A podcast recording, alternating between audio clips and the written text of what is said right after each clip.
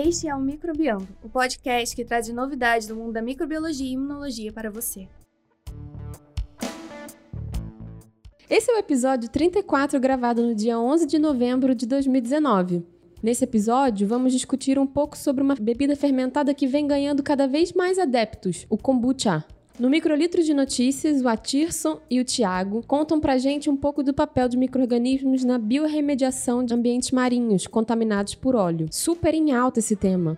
Também teremos o caso da Síndrome da Fermentação Intestinal, contado pela Isabela e pela Maiane. E no Filogenia da Ciência de hoje, o Matheus e a Gabriela vão falar sobre Ernest Everett Just.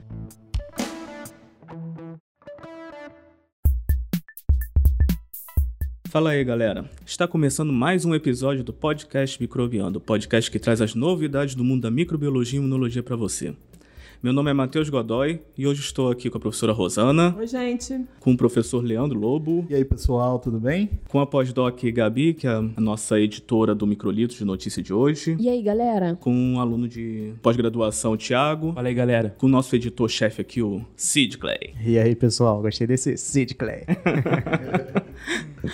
Bom, então a gente está aqui para trazer as principais novidades da microbiologia e da imunologia para vocês, né? Hoje nós vamos falar um pouquinho sobre pesquisas relacionadas a uma recente queridinha das bebidas fermentadas, a kombucha. Hum, kombucha ou kombucha?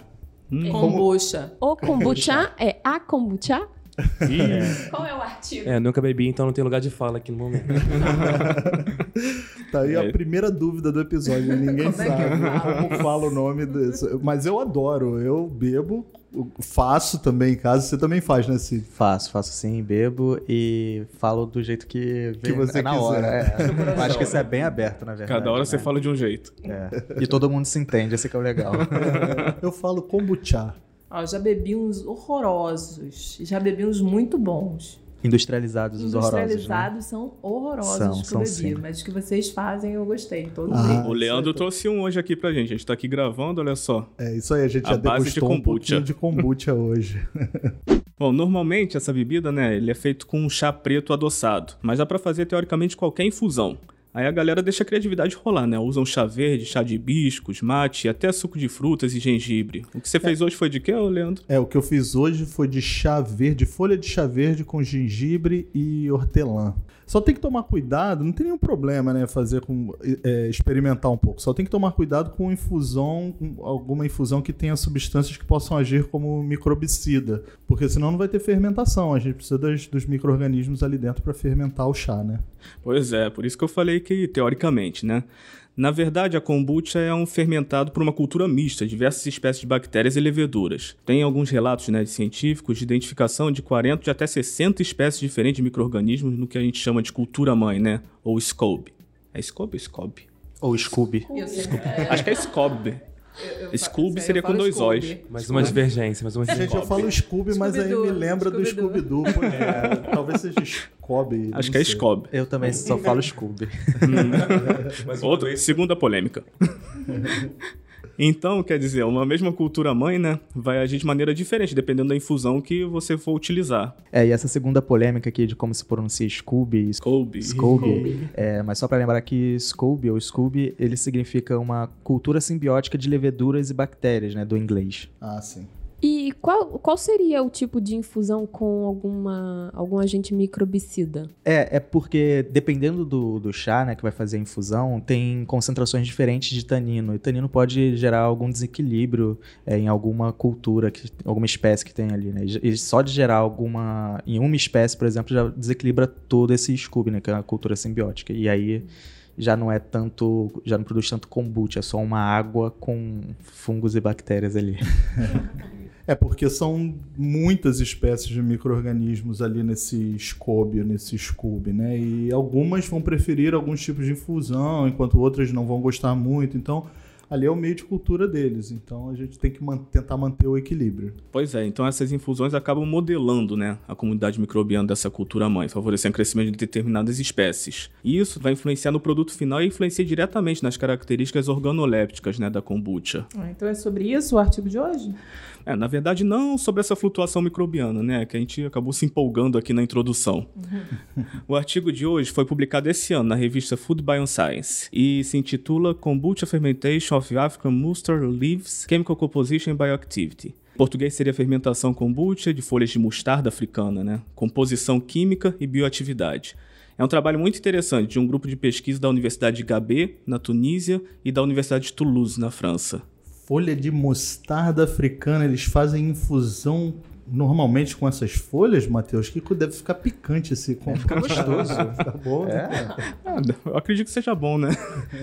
e é engraçado porque, assim, apesar de, dessas folhas né, serem comestíveis, é uma planta considerada negligenciada por eles e pouquíssimo aproveitada. Pelo que eu li, né, eu dei uma pesquisada assim para saber no que, que eles utilizam. É uma erva que se espalha muito facilmente, é abundante na região mediterrânea ali do norte da África e no Oriente Médio. É bastante encontrada em desertos também. Então, porque justamente essa planta eh, foi escolhida pelos pes- pesquisadores e tal. Qual é o motivo do interesse? É justamente por elas serem pouco exploradas, Thiago. Apesar de comestíveis e apesar de crescer tão bem em diferentes locais. Outras espécies do mesmo gênero, Brassica, são de importância econômica, tendo compostos bioativos como glucosinolatos, polifenóis, carotenoides e vitaminas. Há inclusive estudos relatando que o consumo de planta desse gênero está associado a inibições de carcinogênese. Nossa, que interessante. E sobre a espécie que esse grupo de pesquisa trabalhou? Há algo nessa linha de compostos bioativos? Para essa espécie há pouquíssimos estudos, mas esse grupo mesmo já mostrou em trabalhos preliminares que essa espécie tem baixos níveis de metabólitos secundários e apresenta fraca bioatividade.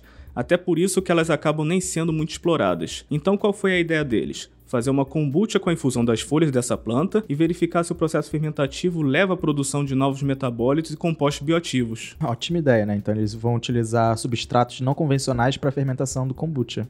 Tem vários estudos falando desse tipo de fermentação e dos benefícios nutracêuticos. Isso mesmo. Esse é o objetivo deles. Os pesquisadores, então, eles pegaram o quê? Fizeram pegar as folhas secas da mostarda africana, incubaram por duas semanas com uma cultura mãe de kombucha em condições controladas.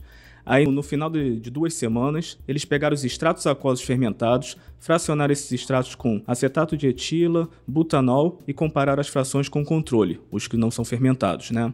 Os parâmetros de comparação deles então foram conteúdo fenólico total, ensaio de potencial antioxidante, atividade antiacetilcolinesterase, atividade anti-xantinoxidase e atividade citotóxica. Bom, calma aí, Matheus. Vamos, vamos por parte, vamos explicar resumidamente o que cada um desses testes aí quer dizer é, em termos práticos, né? O conteúdo fenólico total é importante porque os compostos fenólicos funcionam como antioxidantes, né? É, eles combatem os radicais livres e, consequentemente, combatem o envelhecimento precoce. E na mesma linha de pensamento, os autores fizeram o teste de potencial antioxidante. Já a atividade anti-acetilcolinesterase tem diversas aplicações importantes em tratamentos médicos, como na doença de Alzheimer, no aumento da motilidade gastrointestinal, tratamento de glaucoma, vários outros, tá? Mas em altas doses pode apresentar um efeito neurotóxico, então também tem que ser controlado. É, a xantinoxidase catalisa a oxidação de hipoxantina a xantina e de xantina a ácido úrico, que em excesso causa hiperuricemia, a famosa gota. Então, os pesquisadores fizeram a quantificação desses inibidores de xantinoxidase. E, finalmente, a atividade citotóxica. Essa é para ver se o fermentado possui alguma atividade tóxica para as células animais. Isso mesmo, pessoal. Bom, então agora vamos ver o que eles fizeram e o que eles acharam, né? Inicialmente, eles trituraram as folhas secas de mostarda africana, fizeram a infusão, resfriaram, inocularam com o SCOBY e deixaram fermentando por 14 dias. Então, depois da fermentação de duas semanas, né, de 14 dias que eles fizeram, eles acompanharam o crescimento de leveduras ao longo da fermentação para verificar se o SCOBY estaria se adaptando bem a essa infusão, né? É, lembrando que o, o Scooby ele é formado por leveduras e bactérias. Essa diversidade de micro-organismos é extremamente importante. É, a infusão para o preparo de kombucha é adoçado com açúcar de mesa, que é a sacarose. E as leveduras são ótimas produtoras de invertase, uma enzima que catalisa a hidrólise de sacarose em glicose e frutose. Assim, as leveduras acabam disponibilizando esses produtos para outros micro-organismos que não são capazes de produzir invertase. É tudo uma comunidade ali mesmo. Pois é, um ótimo convívio em sociedade, né? Temos muito a aprender com esses Com micro-organismos. certeza. Bom, além disso, os autores fizeram o acompanhamento da concentração de açúcares, etanol e ácido acético durante a fermentação. Dois terços da sacarose foi consumido logo nos dois primeiros dias de fermentação, com concomitante aparecimento de glicose e frutose. Olha as invertases das leveduras agindo. Isso mesmo, eles estão ali dando alimento para outros micro-organismos. Depois desses três dias, esses dois monossacarídeos foram sendo consumidos para a produção de biomassa e de etanol, glicerol e ácido acético. Durante a primeira semana, o teor de etanol aumentou de 0 para 11 gramas por litro e o de ácido acético de 0 para 14 gramas por litro. Na semana seguinte, ou seja, aquela segunda semana, o etanol foi quase totalmente consumido, reduzindo para 1 grama por litro, enquanto a concentração de ácido acético chegou a 26 gramas por litro. Então, assim, só por curiosidade mesmo. Então, se eu quiser um fermentado alcoólico, é só parar na primeira semana, chamar a galera pra festa, tudo certo. né? Curiosidade só, né? Eu sei, Thiago, você já... é, é, não, algo, é algo bem científico mesmo. Ele vai fazer isso aí, a fermentação dele vai durar uma semana só do Thiago.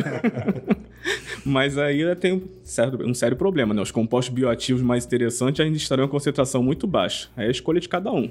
Verdade. Bom, mas então os compostos bioativos que eles pesquisaram aumentaram mesmo, né? Pelo menos valeu a pena ter perdido o etanol. Tem que valer, né? Foram resultados bastante interessantes que eles tiveram. O primeiro grupo de compostos bioativos que eles analisaram foram os compostos fenólicos totais. Lembrando que esses compostos são antioxidantes, combatendo radicais livres e prevenindo o envelhecimento celular precoce. E muitos estudos apontam o estresse oxidativo como uma, das causas de algumas doenças, como doenças cardiovasculares, câncer, doenças neurodegenerativas. Então, o equilíbrio entre radicais livres e substâncias neutralizadoras desses radicais é extremamente importante para a saúde. Por isso, tantos estudos com agente antioxidante, né, por aí. E, então, quer dizer, voltando ao artigo, os autores analisaram os compostos fenólicos nas três frações. Lembra que eu falei que eles fizeram a fração aquosa, a fração com acetato de etílio e a fração com butanol. Então, comparando com o controle, ou seja, aquele não fermentado, todas as frações tiveram um aumento considerável de compostos fenólicos. Onde eles tiveram maior concentração foi de. O maior teor foi de 270 miligramas por grama na fração de acetato de etila. Nossa, então quer dizer que os micro-organismos presentes no scuba, eles sintetizam esses compostos fenólicos. Exato. Eles usam é, como precursor, alguns precursores que estão presentes nas folhas da mostarda, né? Como aminoácidos aromáticos e ácidos químicos. Viva a biotransformação, né? É, rapaz. É, outros testes que eles fizeram foi verificar o potencial antioxidante dos extratos pelo método de neutralização dos radicais livres de TPPH. É um método espectrofotométrico no qual a solução com esse composto DPPH, que o nome dele é meio complicado, né? 2,2 difenil 1 picril hidrazila. Bem complicado. Bem- não é meio, não, é bem complicado. Então, esse composto, mais fácil de chamar de DPPH, apresenta uma coloração púrpura. Quando em contato com antioxidante, esse composto irá sequestrar esses radicais de DPPH, tendo um decréscimo então na absorvância. Fica uma coloração meio amarelada no final. Então, nesse teste, os autores observaram um pequeno aumento da- do potencial antioxidante somente na fração de acetato de etila, em relação à infusão não fermentada. Isso não era esperado, né? Pelo aumento tão significativo dos compostos fenólicos que eles encontraram, era de se esperar que o potencial antioxidante também tivesse aumentado bastante. Pois é, os autores acharam uma correlação dos compostos fenólicos totais e potencial antioxidante muito baixa, teve um R quadrado de 0,42. Mas a fração que havia mais compostos fenólicos foi a que teve maior potencial antioxidante, que era aquela fração obtida com acetato de etila. Aham, E, e eles salientam que a influência da fermentação da kombucha na atividade antioxidante eh, depende de dois parâmetros: a composição química do kombucha e microbiológica do SCOBY ou do SCOBY, né? E também a composição bioquímica do material vegetal testado. Além disso, o tempo de fermentação também parece influenciar bastante nessa capacidade antioxidante. Vários autores já relataram que a fermentação do, com o SCOBY por três semanas aumenta consideravelmente essa capacidade anti- antioxidante em relação a duas semanas. Né?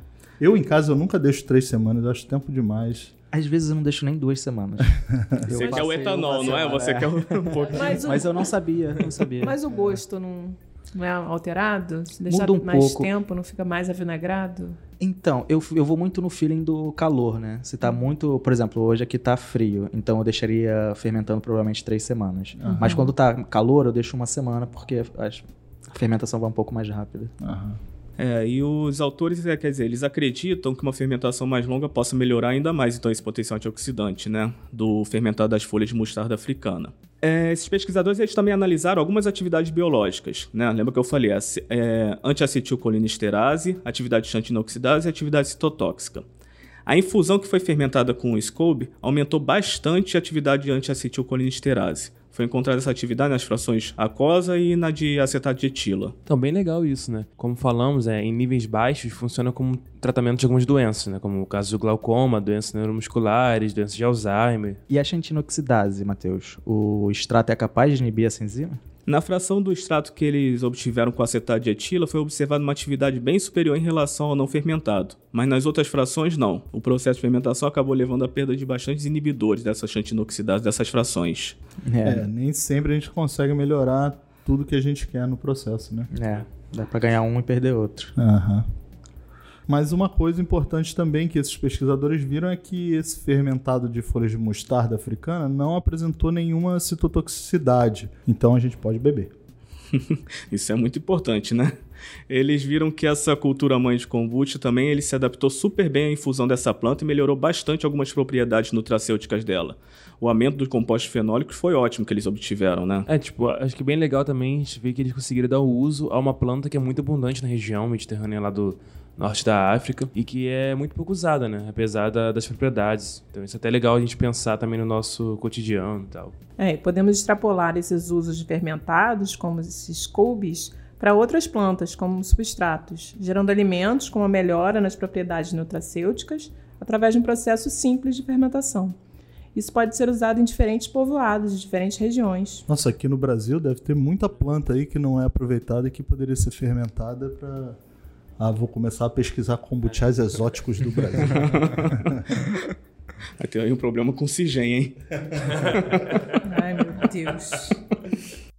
É, quando eu estava inclusive pesquisando sobre esse tema para trazer aqui para o Microbiando, eu me deparei com vários artigos. Teve um específico que era bem interessante, de um grupo chinês que fazia a fermentação do leite de soja com essas culturas. Nossa, que diferente. Então tem muitas pesquisas com kombucha e o uso de culturas mães em outras matrizes. O termo fermentação kombucha né, já está inclusive se firmando no meio científico, como o uso desses coube em diferentes substratos. Então já está se firmando esse termo específico, fermentação kombucha. É legal. Eu já vi esse termo de fermentação kombucha, mesmo que não seja só para fermentação de chá ou infusões. Me conta um pouco desse artigo também, Matheus. Bom, eu trouxe ele aqui também. Vamos, vamos uma discussão de dois artigos em um episódio, olha só. Mas esse eu vou passar mais superficialmente, só para mostrar para os nossos ouvintes outra possibilidade né, de uso da kombucha.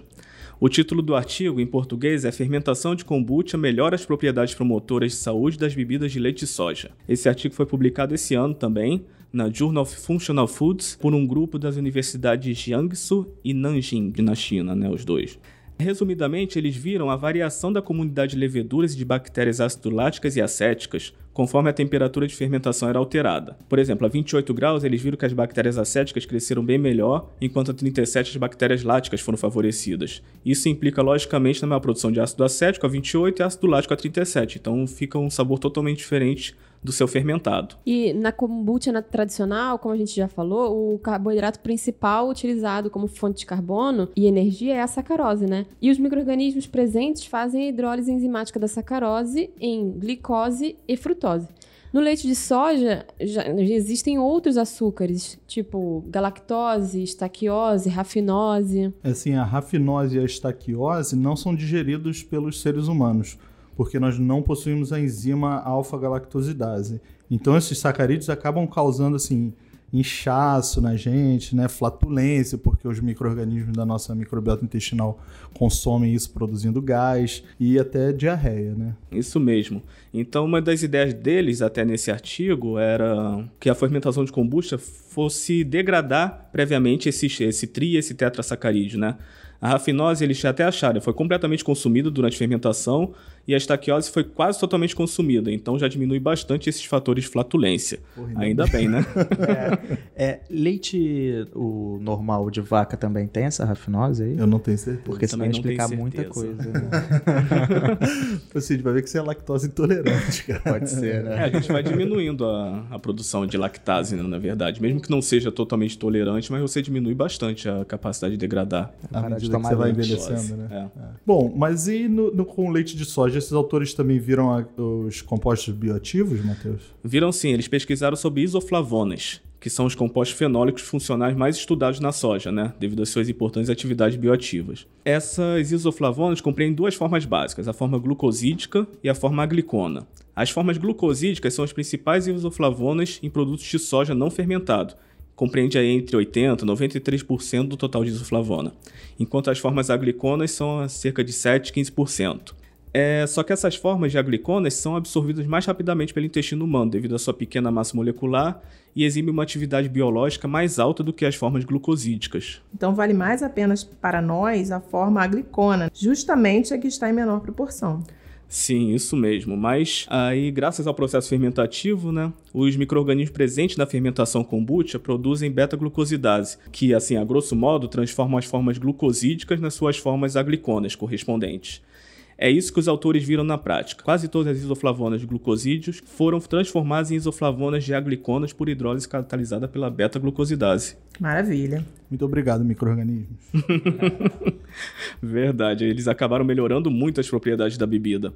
Além disso, eles também fizeram análise do conteúdo de antioxidante, ácido fenólico, ferúlico, clorogênico e ascórbico. O grupo de pesquisa viu que todos aumentaram significativamente seu teor após a fermentação. É, então temos aí mais um trabalho que mostra né, que a fermentação com kombucha pode melhorar propriedades promotores de saúde, e nesse caso, do leite do soja também, né? Bem interessante isso. Pois é, um consórcio microbiano porreta.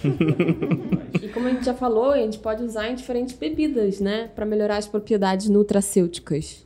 Sim, na verdade isso já é bastante utilizado por muitos povos, né, em comunidades tradicionais, população indígena, não necessariamente com essa cultura mãe usada na kombucha, mas com outros consórcios de micro-organismos. O princípio acaba sendo o mesmo, e isso aí já, já são conhecimentos aí de milênios, né? Isso, o que a ciência moderna faz hoje é destrinchar e descobrir quais são os componentes que trazem essas propriedades. Quem são esses compostos ativos, o que eles fazem, como agem, mas o processo de conhecimento tradicional já estão estabelecidos há muito tempo. Pois é, Rosana, você falando desse, é, desse tema, né? De conhecimento tradicional vem bem ao encontro de um simpósio que eu participei na semana passada aqui no Rio, que foi o primeiro simpósio brasileiro sobre acesso ao patrimônio genético e conhecimento tradicional associado. E nesse congresso, nesse simpósio, foi bastante discutida essa questão do que é conhecimento tradicional associado e como lidar com essas questões, para que possamos proteger tanto o nosso patrimônio genético, né, quanto os povos e comunidades tradicionais brasileiros. Isso, aliás, seria até um bom tema para um futuro episódio de podcast, hein? Apesar de não ser só sobre, envolve bastante a microbiologia. É Com muito certeza. boa ideia, hein? É. É, realmente, porque tem um monte de coisas de produtos fermentados. Na verdade, essa história dos produtos fermentados eu acho fascinante, porque cada cultura no mundo, se você viajar para cada país diferente do mundo, eles têm seus próprios produtos, fermentados. alimentos fermentados. Então, assim, é, é óbvio, os micro-organismos estão presentes na nossa vida constantemente, desde sempre. Então, Há não- séculos, né? ah, da, da- Milênios. então é de se esperar que tenham. Eles fermentam coisas, né? Tudo que tem ao nosso redor, os alimentos, eles fermentam e alguns acabam se tornando mais palatáveis, mais gostosos. E isso foi sendo selecionado ao longo dos milênios, como você disse. Então, cada lugar no planeta tem seu alimento fermentado. Eu acho isso muito legal. Agora, o da moda é o kombucha. Já teve o kefir, o da moda agora é o kombucha. Eu fico imaginando no ano que vem qual vai ser o produto fermentado que vai chegar e tal. Aqui no Brasil tem, os povos indígenas produzem o aluá, né? Vocês já ouviram falar de aluá? Aluá, já, já ouvi, mas outros que os povos indígenas eu também já ouvi falar relacionado é o. Eu não sei o nome, mas é uma bebida que eles mascam mandioca Aham. e é, Cospem geralmente são as mulheres, né? Mascam mandioca, cospem e aí fica fermentando. E depois eles fazem uma bebida alcoólica e fermentada dessa, dessa mandioca aí É, mascada. É. E o inóculo que faz a fermentação vem da saliva. Da né? saliva dessas mulheres.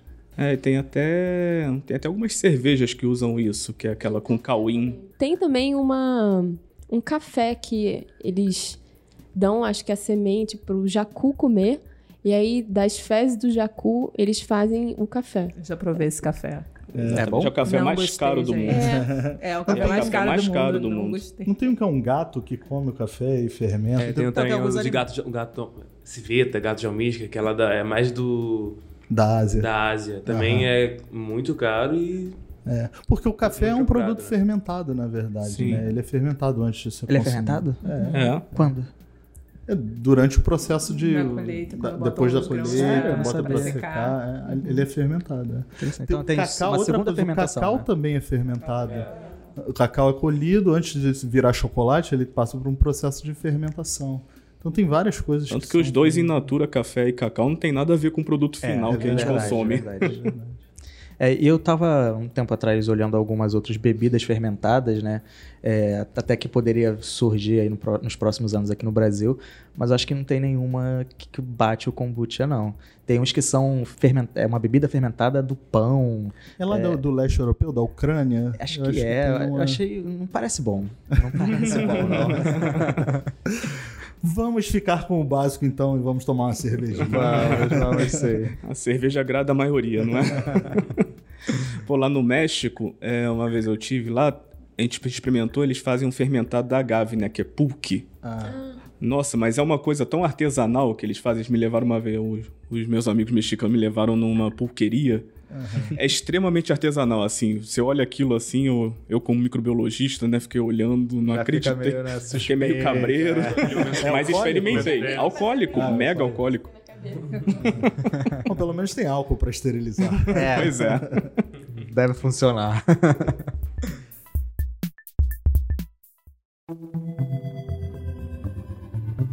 Esse é mais um Microlitros de Notícias. Hoje a gente está com uma matéria preparada pelo Atirson e pelo Tiago.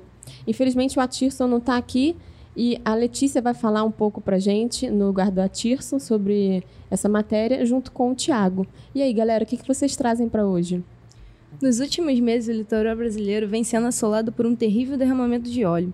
Esse desastre já vem apresentando inúmeras consequências ambientais, como morte da fauna marinha e o acúmulo de óleo em manguezais, bem como consequências econômicas. Ainda não podemos mensurar o tamanho real do problema e os impactos futuros acarretados por esse acidente. Diversos casos de derramamento de petróleo em ambiente marinho já causaram muita dor de cabeça em diferentes pontos do globo. A gente tem ideia de quanto? Então, é estimado que a contaminação do meio marinho por derramamento de petróleo seja algo superior a um milhão de toneladas por ano, em todo o mundo. né?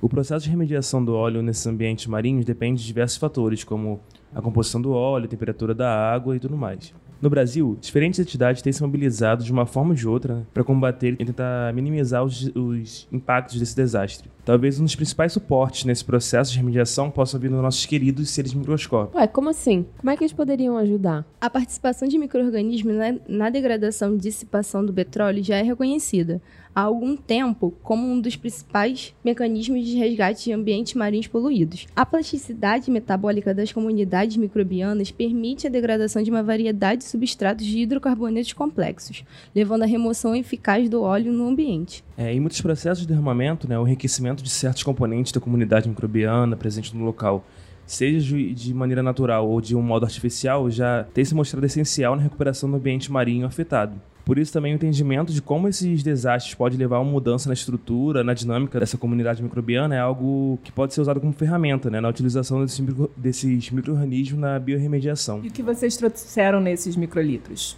Bom, nós trouxemos um estudo realizado em 2019 na revista Scientific Report. É, e a gente publica sempre os links para os artigos que nós discutimos aqui no Microbiando, então é, tá, tá na descrição do episódio, viu, gente? O estudo focou em ambientes marinhos contaminados por óleo no litoral da Índia. Só entre 2010 e 2017, a costa indiana enfrentou três acidentes de derramamento. As amostras coletadas nesse estudo foram na época do último acidente de 2017, onde vazaram aproximadamente 196 toneladas de óleo pesado. Embora a maioria do óleo derramado tenha sido removida fisicamente, uma parcela significativa continuou no ambiente marinho. É, nesse estudo foi avaliada a assinatura da comunidade microbiana de três sistemas diferentes: a água e o sedimento marinho, contaminados por óleo, e também a água e o sedimento não contaminados por óleo. Além disso, eles fizeram um cultivo de enriquecimento in vitro no laboratório. Também foi avaliada a interação metabólica entre os micro-organismos que utilizaram diretamente os hidrocarbonetos e aqueles que dependeram de intermediários secundários para poder ter uma noção de como esses micro-organismos interagem e como ocorre essa interação, essa troca metabólica na comunidade microbiana. Para realizar essa análise, eh, foram utilizados métodos em sílicos, como metagenômica e metabolômica, além de outros métodos de análise de moléculas, como espectrometria de massa. Bom, agora quero ouvir os resultados que eu tô ficando curiosa. No artigo é reportada a ação de vários tipos de micro-organismos que atuam degradando os hidrocarbonetos, principalmente o aumento do grupo taxonômico Gamma-Protobactéria depois do derramamento, o que faz sentido por ser comum a degradação de hidrocarbonetos por esse grupo. Nesse grupo, né, a gente pode destacar o aumento da ordem Pseudomonadales e Metilococales, foram dominantes, sendo o- Acinetobacter da, das Pseudomonadales muito presente no sedimento, sendo achado interessante pelo fato de poucas espécies terem sido encontradas degradando petróleo, né, relacionado a esse grupo. Então, outro grupo foi encontrado na água poluída, mas não foi encontrado no laboratório, né? Os autores comentaram que isso pode ter ocorrido devido ao fato desse, desses micro-organismos precisarem do uso de metano em aerobiose e microaerobiose. Então, as bactérias citadas no artigo, elas degradam diferentes tipos de hidrocarbonetos, com tamanhos distintos, como, por exemplo, a relação do gênero Thalassospira, a degradação de naftaleno, e o, e o gênero flavobactérico, que degrada cetano. Além disso, existe a relação dos micro-organismos, onde um depende do outro. Os autores identificam até alguns fungos que degradam hidrocarbonetos. Além desses micro-organismos, outros vários foram citados. Porém, uma coisa interessante que os autores destacam são as diferenças de dinâmica das comunidades do local estudado, para outros em faixas climáticas diferentes, apontando certas peculiaridades na região tropical, o que indica vantagens competitivas na população nativa.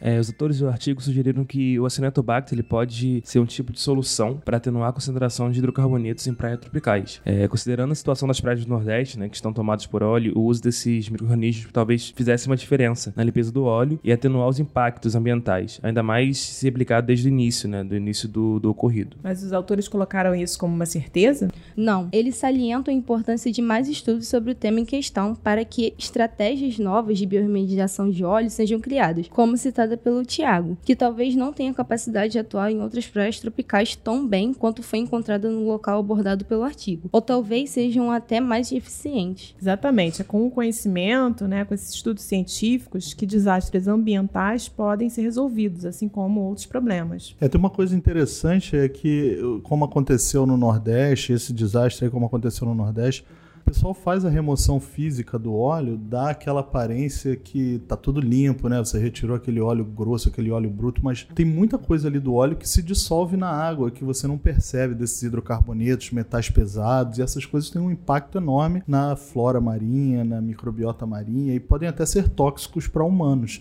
Então os micro, a gente não vê isso, não enxerga, mas os micro-organismos podem utilizar essas coisas aí que vão se dissolvendo na água como substratos e despoluir para gente essas, esses habitats, né?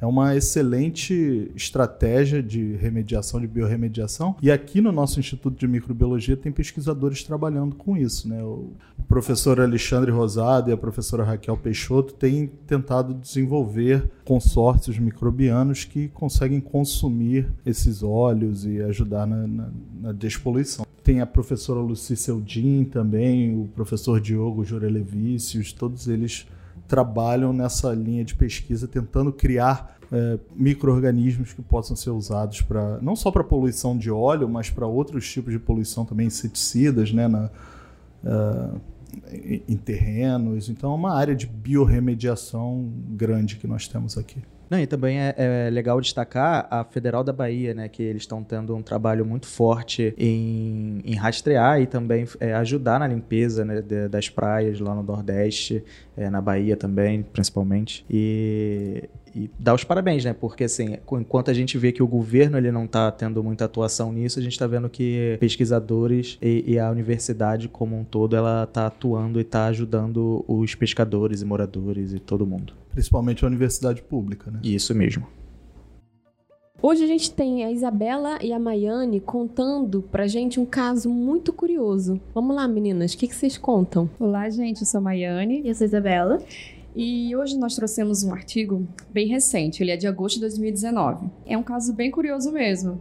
Ele ficou famoso e foi até documentado é, na revista Forbes. Vamos falar de uma síndrome da fermentação intestinal. É um problema pouquíssimo conhecido. Esse é para quem gosta de produção de cerveja artesanal em casa. Imagina fazer uma fermentação alcoólica no seu intestino simplesmente para ser bêbado o tempo inteiro. Nossa, é... para quem gosta seria bom. Hein? É, eu não entendi. Vocês falaram que é um problema pouco conhecido. Cadê o problema? pois é, o caso foi estudado no artigo publicado na BMJ, Open Gastroenterology. E assim como você, vocês dois aí, teve muita gente chamando o cara de sortudo, mas não é bem assim, tá? Não mesmo. O homem, que a identidade foi mantida privada, foi abordado pela polícia por aparentar estar dirigindo embriagado. Nisso ele foi encaminhado para um hospital. E ele falou várias vezes que ele não estava consumindo álcool, mas os funcionários do hospital, os policiais, todo mundo se recusou a acreditar nele. Porque é bem difícil acreditar nisso, você fazendo exame de algo no sangue da pessoa, né? O álcool. E dando valores muito altos. Então parece uma desculpa esfarrapada para quem bebeu e foi pego no bafômetro. Mas na verdade, esse paciente sofreu bastante até conseguir ser diagnosticado. O pior momento que ele passou por conta da embriaguez foi uma queda que causou sangramento intracraniano, sendo necessário ser atendido por um centro neurocirúrgico regional. É, mas felizmente ele decidiu tentar descobrir o que estava acontecendo e soube da história de um caso parecido que foi tratado com sucesso em Ohio. Então, o que aconteceu é que ele foi atrás de um médico em Ohio. E eu acho interessante contar para vocês como é que foi feito o exame para confirmar se ele tinha mesmo essa síndrome. Basicamente, ele comeu um prato rico em carboidratos e depois mediram o nível de água no sangue dele. Então, se houve a, a fermentação a partir dos carboidratos, o médico ia confirmar que ele possuía a doença. Então ele foi tratado com antifúngico por alguns dias, é, recomendou que ele não consumisse mais carboidrato, mas ele só ficou bem por algumas semanas só e depois teve recaída de novo. É, e foi assim que o paciente acabou conhecendo os cientistas que elaboraram esse artigo que a gente está apresentando. Ele realmente estava tentando encontrar qualquer pessoa que pudesse solucionar o problema dele, já que ele ia no hospital e os médicos não acreditavam que ele realmente estava consumindo álcool. E o único procedimento conhecido por tratar um caso parecido com sucesso não funcionou. Então, qual é a diferença é, entre a abordagem no tratamento médico de Ohio e a dos pesquisadores que ele foi conversar? Bom, o médico de Ohio, ele fez exames laboratoriais básicos e detectou a presença do Saccharomyces cerevisiae e Saccharomyces boulardii, né? A Saccharomyces cerevisiae é a levedura da cerveja, do pão, bem conhecida. E aí, para confirmar o diagnóstico, ele alimentou o paciente com carboidrato, como a Isabela falou, e foi medindo o nível de álcool no sangue do, do paciente. E aí, ele tratou primeiramente com o antifúngico fluconazol, mas não teve muito resultado. Depois ele usou anistadina. E aí o paciente teve uma melhora, mas depois de algumas semanas voltou tudo, o quadro voltou. E os pesquisadores, eles coletaram secreções gastrointestinais usando endoscopia superior e inferior para detectar fungos e eles conseguiram detectar Candida albicans e Candida parapsiloses. Eles administraram itraconazol para tratar a Saccharomyces cerevisiae e a Cândida. E depois de 10 dias, o paciente ficou completamente sintomático. Ah, até que foi fácil então, né? É, mas sem avisar os médicos, ele comeu pizza e bebeu refrigerante e teve uma recaída. Tendo que ser tratado com micafugina intravenosa por seis dias. Caramba! É. Pois é, né? Tem que obedecer o médico, né, galera? Pelo amor de Deus. Testou ele. ele testou. Brincadeiras à parte, mas assim, o cara pede uma pizza e um refrigerante é o mesmo efeito de comprar uma garrafa de vodka, pô. Sim. Economia, né? Mais barato. E aí, no final dessa terapia, foram feitos testes e não houve crescimento fúngico. Ele então foi iniciado com um probiótico de Lactobacillus acidófilos de cepa única para inibir competitivamente os fungos e ajudar a normalizar a sua flora intestinal. Então, mas ele teve que ficar sem consumir carboidratos para sempre? Tipo, o cara não podia comer açúcar? Não, não, não. Após a implementação com probiótico, os carboidratos foram gradualmente introduzidos na dieta e sempre ele ia observando se a concentração de álcool no sangue estava subindo ou não. Ele comprou um bafômetro para usar em casa sempre. É verdade. A tia dele que comprou pra ele, tá, galera? Isso tá escrito, aliás, no artigo. Uma artigo. informação importante do artigo é que foi a tia que comprou pra ele o bafômetro. e aí, depois de seis semanas, esse probiótico foi alterado para um probiótico de múltiplas cepas, né? Porque antes era de cepa única, agora foi de múltiplas cepas, com 12 organismos bacterianos diferentes e sem nenhum fungo. E desde então ele continuou esse tratamento e já tem um ano e meio que ele tá assintomático. E ele conseguiu retornar ao seu estilo de vida anterior com uma dieta normal. Que bom que ele teve um final feliz, então, né? Mas assim, quando ele quer perder a linha, ele para de tomar o probiótico. sextou, sextou, aí para de tomar o probiótico. Ele sexta sozinho em casa, dormindo. ele come carboidrato, fica de jejum e sexta. Uma coisa bem interessante sobre o paciente, que foi descrita no artigo, é que ele trabalha numa empresa de reformas, que já está num longo projeto de reformar casas atingidas por furacões, e muitas dessas estavam muito afetadas por mofo. Será que tem alguma relação? Bom, sinceramente eu não sei, né? Eles não chegaram a nenhuma conclusão. O que se sabe é que eles encontraram né, esses fungos que a gente citou, Saccharomyces, é, duas espécies e o Cândida também duas espécies. Mas assim, alguém acha que o paciente conviver nessas áreas contaminadas por fungo pode ter afetado sua microbiota intestinal? Hum, boa pergunta, hein? Eu não sei. O que vocês acham, gente? Sei, eu também não. Eu fiquei imaginando, vai que isso pega, que isso vira uma doença transmissível. Dá pra fazer um filme sobre isso, né? Esse, Geral fungo louco se na rua. espalhando pelas, por várias cidades pelo país inteiro. Todo esse- mundo bebaço. Todo mundo bebaço. Cara, é basicamente apocalipse zumbi, né? Todo mundo bêbado na rua, pra mim já é apocalipse zumbi, eu já considero. Bom, o que sabemos sobre essa doença é que ela acontece devido a um desbalanceamento na microbiota intestinal. Isso pode ocorrer por uso de antibióticos. E, aliás, o paciente do artigo relatou ter estado em uso prolongado de antibióticos. Então, há grandes chances desse ter sido o fator que acarretou na doença. Ah, sim. Então o antibiótico que ele estava usando destruiu a microbiota normal dele. Esse fungo aí conseguiu É. se alojar lá, né? Sim, Tomar a- longe desse- por conta a microbiota é, residente estava protegendo ele, né? Uhum. Competitividade e tudo. Ela sendo eliminada, esse fungo conseguiu prevalecer e acarretou esse problema aí que prejudicou a vida dele por vários anos. Bom, mas o importante é que no final o cara se recuperou e hoje ele tá bem, né? Sim, sim. E uma coisa é certa. Esse aí tem história pra contar, Ele hein?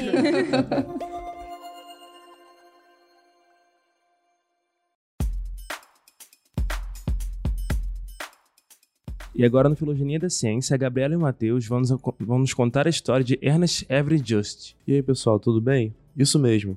Hoje eu e a Gabriela falaremos um pouco do legado deixado por Ernest Everett Just, um biólogo e educador afro-americano nascido em 1873, em Charleston, Carolina do Sul, Estados Unidos, e que ficou conhecido por seus estudos de fertilização e divisão celular em invertebrados marinhos. É isso mesmo, galera. Just teve uma contribuição significativa para a biologia, atuando em áreas como a fisiologia do desenvolvimento, incluindo fertilização, partenogênese experimental, hidratação e desidratação em células vivas, divisão celular e até mesmo efeitos carcinogênicos da radiação ultravioleta sobre as células. Bom, ainda criança, a família de Just se mudou para James Island e foi lá que ele se encantou pela natureza, o que muito provavelmente influenciou a sua escolha de se dedicar profissionalmente à biologia. Se graduou com honras pela Dartmouth College em 1907 e após se formar, Just aceitou uma oportunidade de trabalho como professor na Universidade de Howard, uma universidade de maioria negra na capital de Washington, onde veio a se tornar professor titular em 1912 permanecendo até o fim da vida em 1941. Na Universidade de Howard, Just presidiu ao departamento de zoologia e estabeleceu um programa de mestrado na mesma área. Em paralelo às atividades como professor em Howard,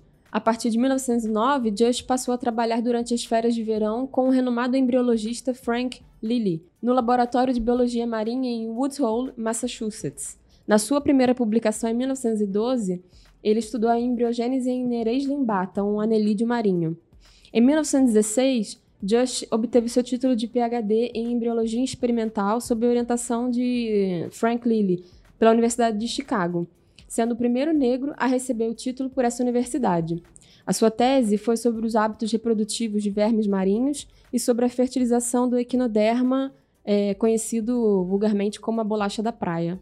O que interessante, né? O, o Dr. Just, então, dedicou a sua carreira inteira ao estudo de animais marinhos e depois ele se tornou até uma autoridade mundial nesse assunto, né?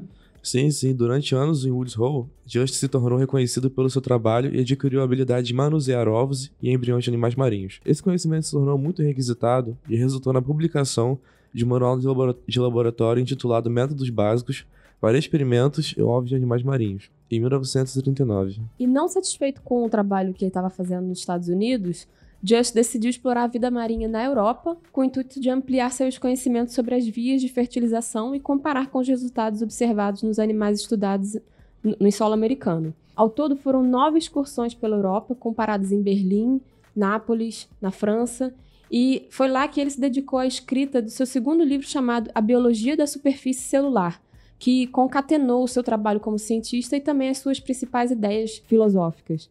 Dos 70 artigos que ele publicou ao longo de sua carreira, vários foram em revistas alemãs, incluindo um que pela primeira vez correlacionou mudanças na adesividade celular com os estágios de desenvolvimento durante o processo de clivagem embrionário. Mas em 1938, quando estava sem financiamento e tendo sido rejeitado por muitos de seus colegas americanos por conta de divergências ideológicas quanto às teorias evolutivas, Just resolveu se exilar na Europa e dar continuidade às suas pesquisas na estação biológica em Roscoff, o pequeno vilarejo de pescadores na França. Porém, quando os nazistas tomaram a França em 1940, Just se recusou a deixar o país e foi preso pelos nazistas, sendo resgatado pelas forças americanas em 1940 e retornando aos Estados Unidos e à Universidade de Howard. No entanto, sua saúde física se deteriorou, tendo sido diagnosticado com câncer no pâncreas e veio a falecer em 1941. Ele foi um exemplo de resistência porque, em uma época de segregação e tal, ele, ele se marcou como um cientista de alto nível e foi até, como foi dito anteriormente, ele foi até visto como um dos maiores na área dele. Com certeza.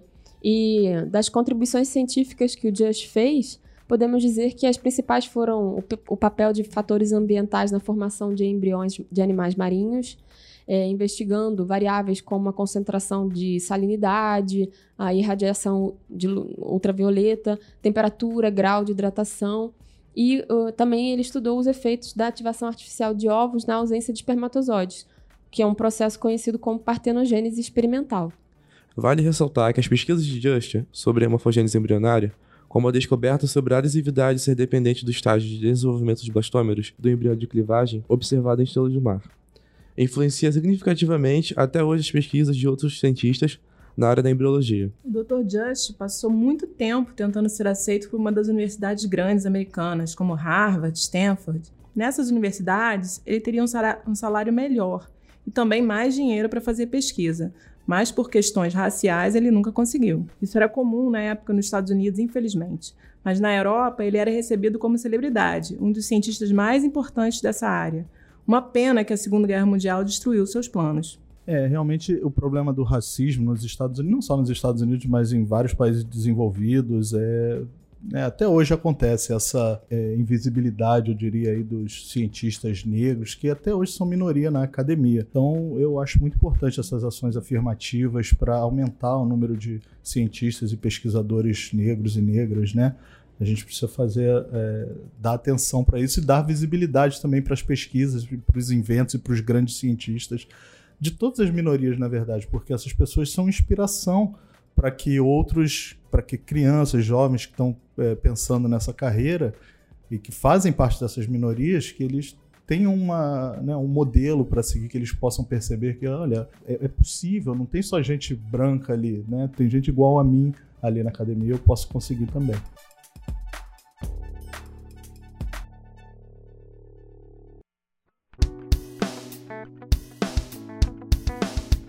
Antes de finalizar, então, nós temos algumas correspondências, né? Recebemos alguns e-mails e algumas mensagens na- nas nossas redes sociais. Bom, começando aqui com o Fabrício Campos, que mandou um e-mail pra gente, e ele fala assim: Saudações, segue uma sugestão de artigo para o Microbiando, que é um artigo sobre análise de viroma fecal de animais selvagens, né? Que foi publicado na Virus. Nossa, difícil esse, a gente não sabe nada nem do viroma dos humanos, né?